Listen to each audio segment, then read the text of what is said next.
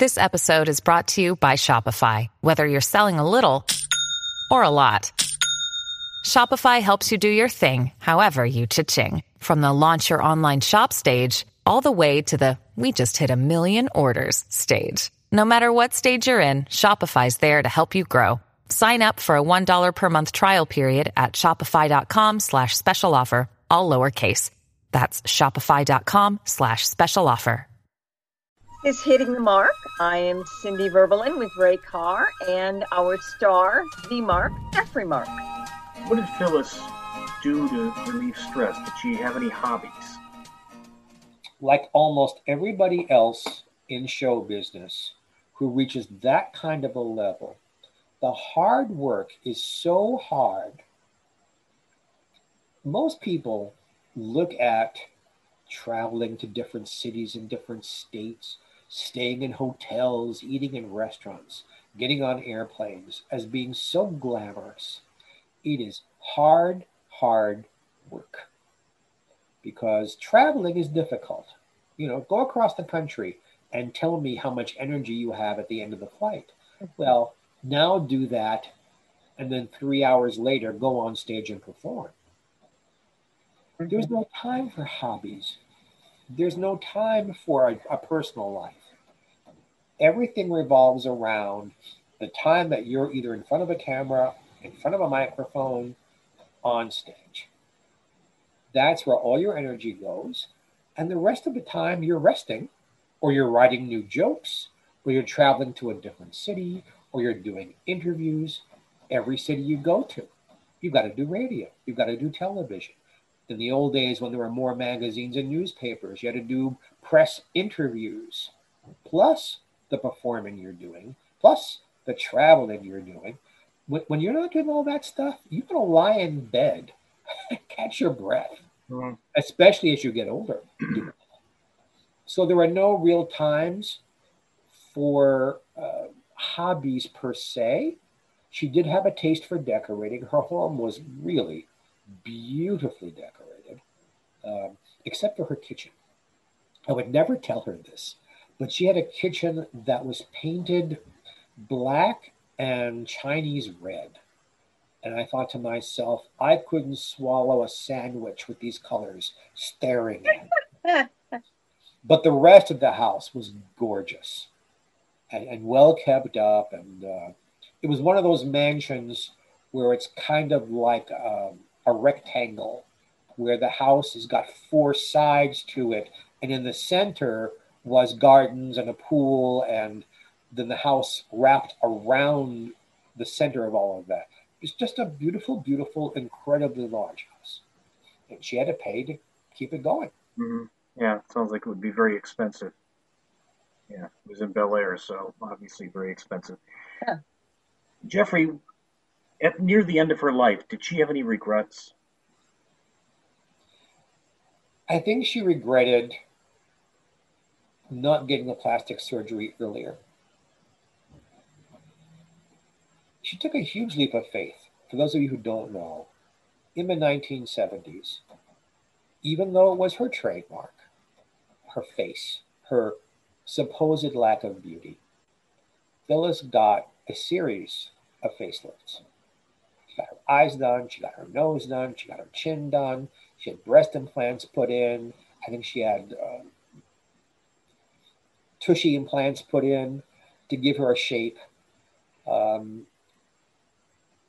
it was a little disconcerting towards the end of her life because you'd see her and the face looked 50 and the breasts were perky and her behind was perky but her arms and legs looked like she was 100 yeah. Because you can't lift your arms and legs you know to make them look younger. But she's i, I asked her phyllis I, I know it gave you a lot of fodder for your act and it made you look younger much longer so that you could do the same sorts of jokes long past their shelf life, perhaps. I said, but did it help your sex life? Did it help your personal life? She said, Geoffrey, it did.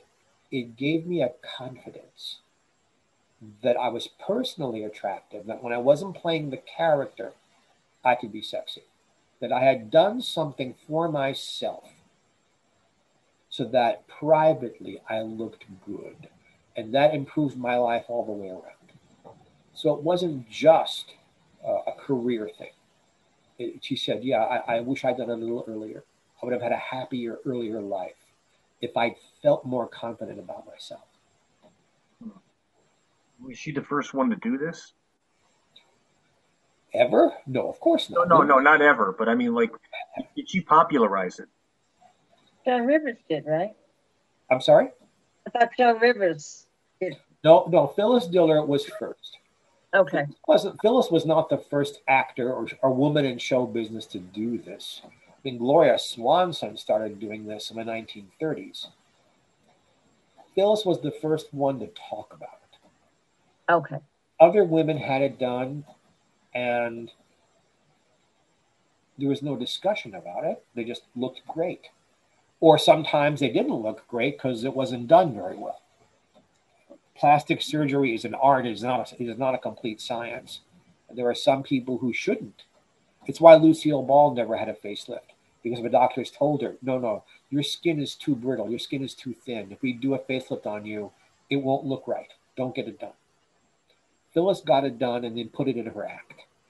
And the more she got it done, the more she put it in her act. Joan Rivers did it for the same reasons insecurity and not wanting to become an old lady on stage. Both women felt as long as they looked great, as long as they looked, in Joan Rivers' case, glamorous, in Phyllis's case, at least middle aged and not old, their careers wouldn't sag. And they didn't. They didn't. But Phyllis was first. Phyllis was first. Joan started getting plastic surgery in the late 70s. So Phyllis probably did it first by five or six years. So Joan did it more. And unfortunately, Joan paid the price for that. But hey, into her 80s.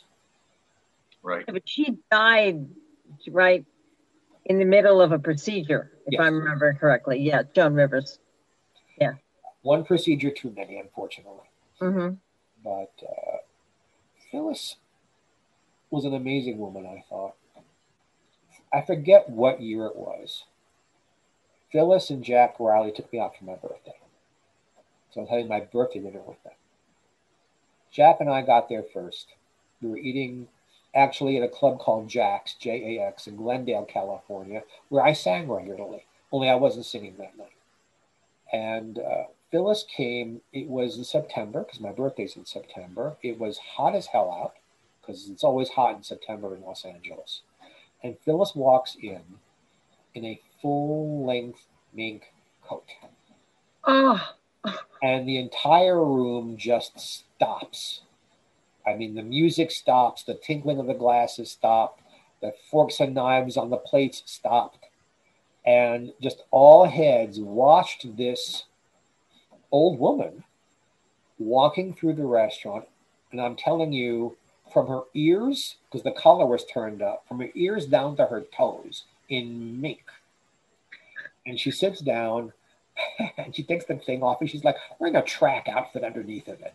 So that, that right? But she's got makeup on and she's got a wig on. And Phyllis ordered a double martini.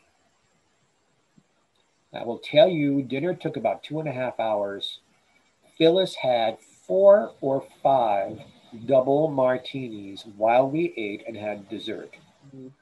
And I couldn't detect even the slightest slur of her words or a slowing down of the cadence of what she was telling us or the stories she was telling or when I was telling a story or Jack was telling a story, completely attentive to what we were saying. I don't know how she did that. I am a recovering alcoholic. April April 1st of 2021, I am 32 years clean and sober. So I'm very sensitive to people who drink. I couldn't have put away four mart four double martinis. I would have been on the floor. She was just the only time you could notice anything was when she was leaving. When she got up and put that heavy coat on, she slumped for a minute under the weight of the coat. And that's the only time you could see the alcohol affecting her. Every time I was with Phyllis, if she drank, you never noticed any intoxication. She just got a little bit funnier as the evening went on. But can you imagine spending your birthday with Jack and with Phyllis like that? No. You, you sit there, you sit there and go, "How in the hell did this happen to me?" In a nice way, you know. We have awful things happen to us, and we go, "Oh, how the hell did this happen to me?" But no, this was, "How did this happen to me?" You know, sitting there with these giants of show business who care enough about me to give me a happy birthday, and just to listen to the stories, and that they wanted to hear mine which is a generosity of spirit that Phyllis had. After that first time in her house, the next time I saw Phyllis was at a Yarmy's Army dinner. We've spoken in other weeks about Yarmy's Army being this group, organization of comedians, comedy writers, comedy directors that used to meet once a month for dinner.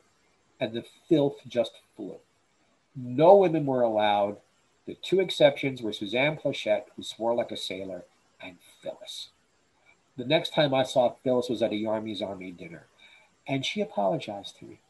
She said, I was wrong to do that to you. I realize now I was having a bad day about something. Something else was bothering me. And I said, We're good. She said, Geoffrey, we're friends. Don't you ever worry about that again. So from that point forward, the friendship blossomed because she was so nice. She owned her own behavior. Wow. So um, Don Adams or Don Yarmy, I mean, he, he was really kind of at the center of all that. Well, the group was not named for Don, it was named for his brother. Okay. Don Adams from Get Smart. Uh, and he'd hate that I'm saying it that way, but it's how most of you remember him. Don Adams from Get Smart. The real family name was Yarmy. Mhm. And Don had a brother named Dick, who was also a stand up comedian. But although Don was 900 times more famous, Dick was 900 times more beloved by his fellow comedians. And that does not include me because I never met Dick. And Don and I were very close friends. So I know what problem people had with Don. Maybe we'll do an episode of our show about Don Adams one week. But the, the group was named for Dick Yarmy because they got together to take Dick out for lunches while he was dying from cancer. And when Dick died, the group went forward raising money to help people in show business who at one time had fairly thriving careers but fell on hard times. So that's where Phyllis and I were at, at one of those dinners. Yeah, actually, it was uh, Don Adams. What I remember him was for Tennessee Tuxedo. Oh, That's what I remember him from. And I mean, I watched yeah. it to Get Smart. That was in 1965. And for those, for those of you who are younger than, than we are, or I am, you may not remember Tennessee Tuxedo, but you'll remember Inspector Gadget. Mhm. So those of you who are who are old enough to have been watching cartoons in the 80s, oh, go Gadget, that was Don Adams. Yeah. And I, I have many Don Adams stories, but we're talking about Phyllis this time. Right, right. Save them for Don Adams week. Hey, it's Kaley Cuoco for Priceline. Ready to go to your happy place for a happy price? Well, why didn't you say so? Just download the Priceline app right now and save up to 60% on hotels. So, whether it's Cousin Kevin's Kazoo concert in Kansas City, go Kevin, or Becky's Bachelorette Bash in Bermuda, you never have to miss a trip ever again. So, download the Priceline app today. Your savings are waiting. Go to your happy place for a happy price. Go to your happy price, Priceline. You're listening to Hitting the Mark. My name is Ray Carr, along with Cindi Verbelun and the star of our show, Geoffrey Mark.